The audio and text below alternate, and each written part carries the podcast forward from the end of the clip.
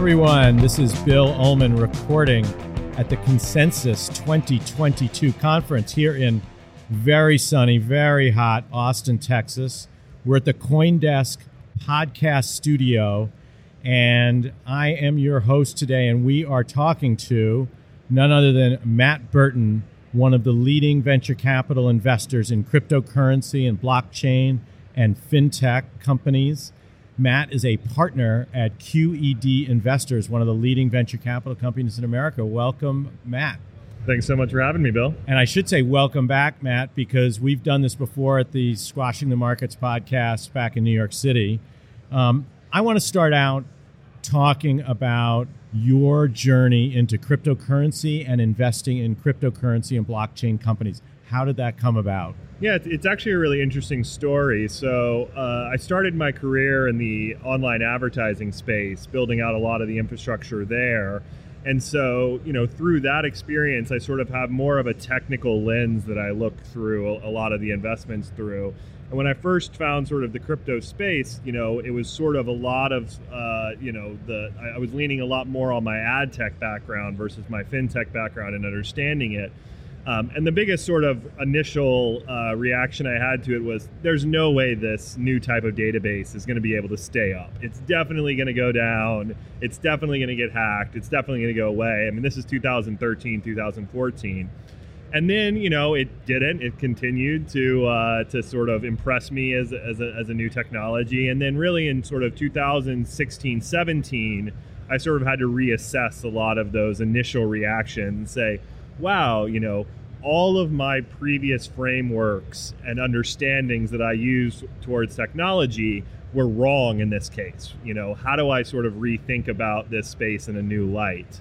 Um, and so that's when I sort of got involved personally. I started sort of, you know, what I, I recommend to a lot of people, you have to participate in this environment to learn. Well, and, so and I, I very early. clearly remember you telling me, because we've known each other for a while now, Uh, I think it was two thousand sixteen or seventeen, you said, buy a little Bitcoin. I don't know if it's going up or down, but there's a chance that in five or ten years, it's worth a lot of money. Exactly. You couldn't have been more correct, by the way. Yeah, and, and then, so, you know, really that was my personal journey, and I think that's how most people get into this space, is they start to experiment and see it personally, you know, uh, over time, I, I sort of started studying it a little bit closer and saying, okay, you know, as a fintech investor, this is a trend that I can't ignore. And I need to understand sort of where it's going to impact the fintech space, both because there's a lot of investment opportunities, but almost as important is my portfolio companies are asking for advice on how to navigate this and should they be putting resources in it and how should they think about it. And I needed a better answer than, you know, hey, I've experimented it personally. Right.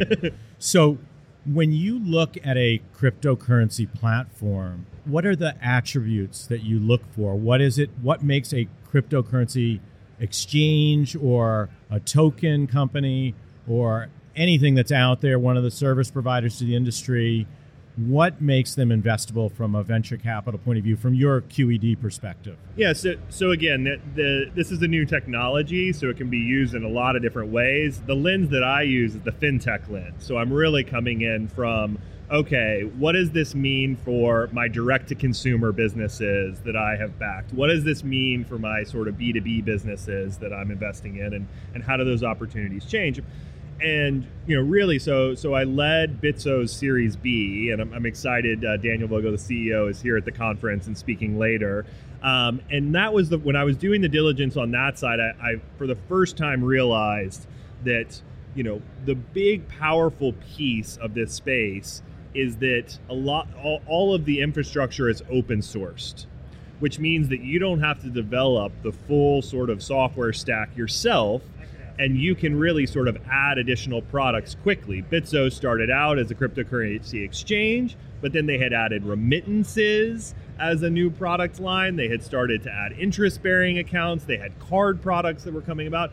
And I all of a sudden saw, wow, this is a really interesting tech stack to build on, because you can launch three or four products and monetize that consumer. And then that's going to give you a huge edge in acquiring your customers, because you're going to be able to spend a lot more on marketing to acquire that user, because your monthly sort of you know, uh, revenues on a user basis are going to be higher than a traditional neobank. Right. And that was the first big light bulb moment that went off for me. And Bitso, remind everybody where they're from and where they're based. Yeah, so Bitso is uh, is the largest uh, crypto exchange or crypto neobank in Latin America. So today they're in Mexico, Colombia, Brazil, Argentina, and El Salvador, uh, with more countries to come. And uh, yeah, it was, it was super interesting because I also could see how much stronger the the product market fit was in Latin America versus the U S was the other sort of big opening. And why was that? Why were you able to see that there? So so the, the first piece is that, you know, in Latin America, the average consumer and actually business trust their financial institutions a lot less. They've had a history of higher inflation, of not being able to, uh, to to trust that when they wake up tomorrow morning that the that the bank account balance will be the same. Argentina tends to default on their currency on a regular basis. And so because of that, it was actually a much better fit for a lot of the, the biggest features of crypto. Um, and when you look at the usage, you know, one of the big lessons I had to learn as an American investor was that my my sort of frameworks that I used in my American outlook was actually very unhelpful in crypto, because a lot of, uh, in most cases, it's actually a stronger product market fit outside of the U S than in the U S. Um, and so, you know, Bitso was really my first experience with that, you know, and uh, we're in the process of incubating a new company uh, in Eastern Europe right now that, that sort of is very similar. And, and the research has led me to believe that, you know, these are also countries where, you know, they don't really have the financial institutions that can serve consumers, you know, in, in today's world. And so when you're looking to sort of fulfill that, the crypto rails are very attractive to build on. We're going to touch more on U S versus non-U S in a bit. I want to talk, shift the conversation back to what we hear a lot about here at the conference and a lot about reading about, called DeFi, decentralized finance. Can you talk about what that is and give us kind of a layman's definition of DeFi? And correct me also at the same time if I'm wrong. I, I've sort of thought of it as being able to borrow against cryptocurrency through a non-regular traditional bank and also earn money on my crypto in crypto. But maybe you could put some uh, color commentary on that. So initially, when I sort of got into crypto, Bitcoin was sort of dominant. I think of Bitcoin as just digital cash, right? It's right. The ability to send money peer-to-peer to other people without having to go through sort of the correspondent banking network that, that exists. Um, Ethereum was really the first time that I realized that you could uh, put on programmable code on top of Ethereum to create these smart contracts. And then you were able to sort of build things that we see in sort of the offline world or the traditional world, like lending, right? Um, and then, you know, build on top of that into like very complicated staking or, you know, uh, some of the interesting things that are going around about automated market makers, new types of futures contracts that don't really exist, you know, in the traditional markets. And it's sort of this ability to program on top of these, these crypto rails. Um, and, and basically be able to automate a lot of the middlemen down towards sort of like, you know, basically just network costs, um, I think is very powerful. Um, it's interesting today where, you know, I think a lot of people had really high expectations for what DeFi was going to do. And it's still sort of in its, you know, uh, middling stages where the tech quite hasn't caught up with everybody's use case. But I think it's only a matter of time before it sort of gets bigger and bigger. And does that mean it's a uh, threat to the traditional financial services world, or is this something that ultimately the traditional financial services world is going to incorporate into its own business processes? So my belief it's going to be a little bit of both, right? I think that people will find ways to use this technology that was not possible in the old world, and those will be brand new use cases that we'll ever see. But I think, to your point, if you talk to a lot of the people, if you talk to a trader on Wall Street and you ask them sort of what their pain points are, they almost always point to their back office, that they don't have the ability to sort of execute the trades that they want to because of either varying layers of compliance that make it very difficult, or back office or data, or et cetera. And I think the, the big sort of potential value of DeFi is to automate so much of that and turn all those those sort of human manual processes into sort of fully automated pieces of, of sort of your back end, sort of the plumbing, right? Like most people don't think about sort of how the plumbing works, whether it's stocks or bonds or anything. No, because it works well. Correct, because it works, and they just sort of take it as a as you know for, on face value. Um, but there's actually a lot of friction and costs that are associated with that. And I think we've sort of, my view is we've optimized the existing system about as much as we can. There's not much more efficiency we can sort of squeeze out of it. And I think that's why, you know, a lot of builders and entrepreneurs are attracted to crypto, because the ability to make a ten x improvement in something is possible here. Let's come back to the global narrative that's going on in this space. Um, I can tell everyone anecdotally that I hear a lot of foreign languages here at ConsenSys. I've heard Spanish, French, Russian, uh, among other languages. And um, you just talked about a company in Mexico and a company in Eastern Europe that you're looking at and have invested in. What is going on? Why is crypto so global? How global is it? Do you think that that the U S is simply part of a large global market, or is the U S really leading in this in this uh, crypto world? Yeah, I mean, I think if you if you look over the last five years where most people as sort of cryptos come on their radar, a lot of the development has happened in the U S, right? It's been a lot of the bigger companies that have come and gone public and acquired lots of users have been sort of in the Western world. That being said, I think the like uh, the playing field is being leveled right now. And now you're seeing sort of an explosion of activity in sort of the rest of the world because of the open source nature of this space. Anybody with a computer connection can basically connect and start contributing, either sort of on a mining level, contributing to the network, or through writing software themselves that they sort of open source and and and, and contribute to the market. And so I think that that global nature of it, I mean, it, as you say, lots of languages. This conference could not be more different than Money twenty twenty in terms of just, you know, every walk of life is here. Every age is here. Absolutely. It's, it's just, you know, if le- until you've actually done it and come to these conferences, you don't quite understand what's going on. A lot of people are, oh, it must be like FinTech, or it must be like a traditional conference. It is not, right? It's right. A very this different. This is not just your average trade show. Correct. So we've got this global business now, and we have what I would call a dysfunctional U S regulatory environment. Dysfunctional in a number of ways. Number one, we have both federal and state regulations that can be confusing and in conflict with each other. We also have a federal government that has really hasn't acted.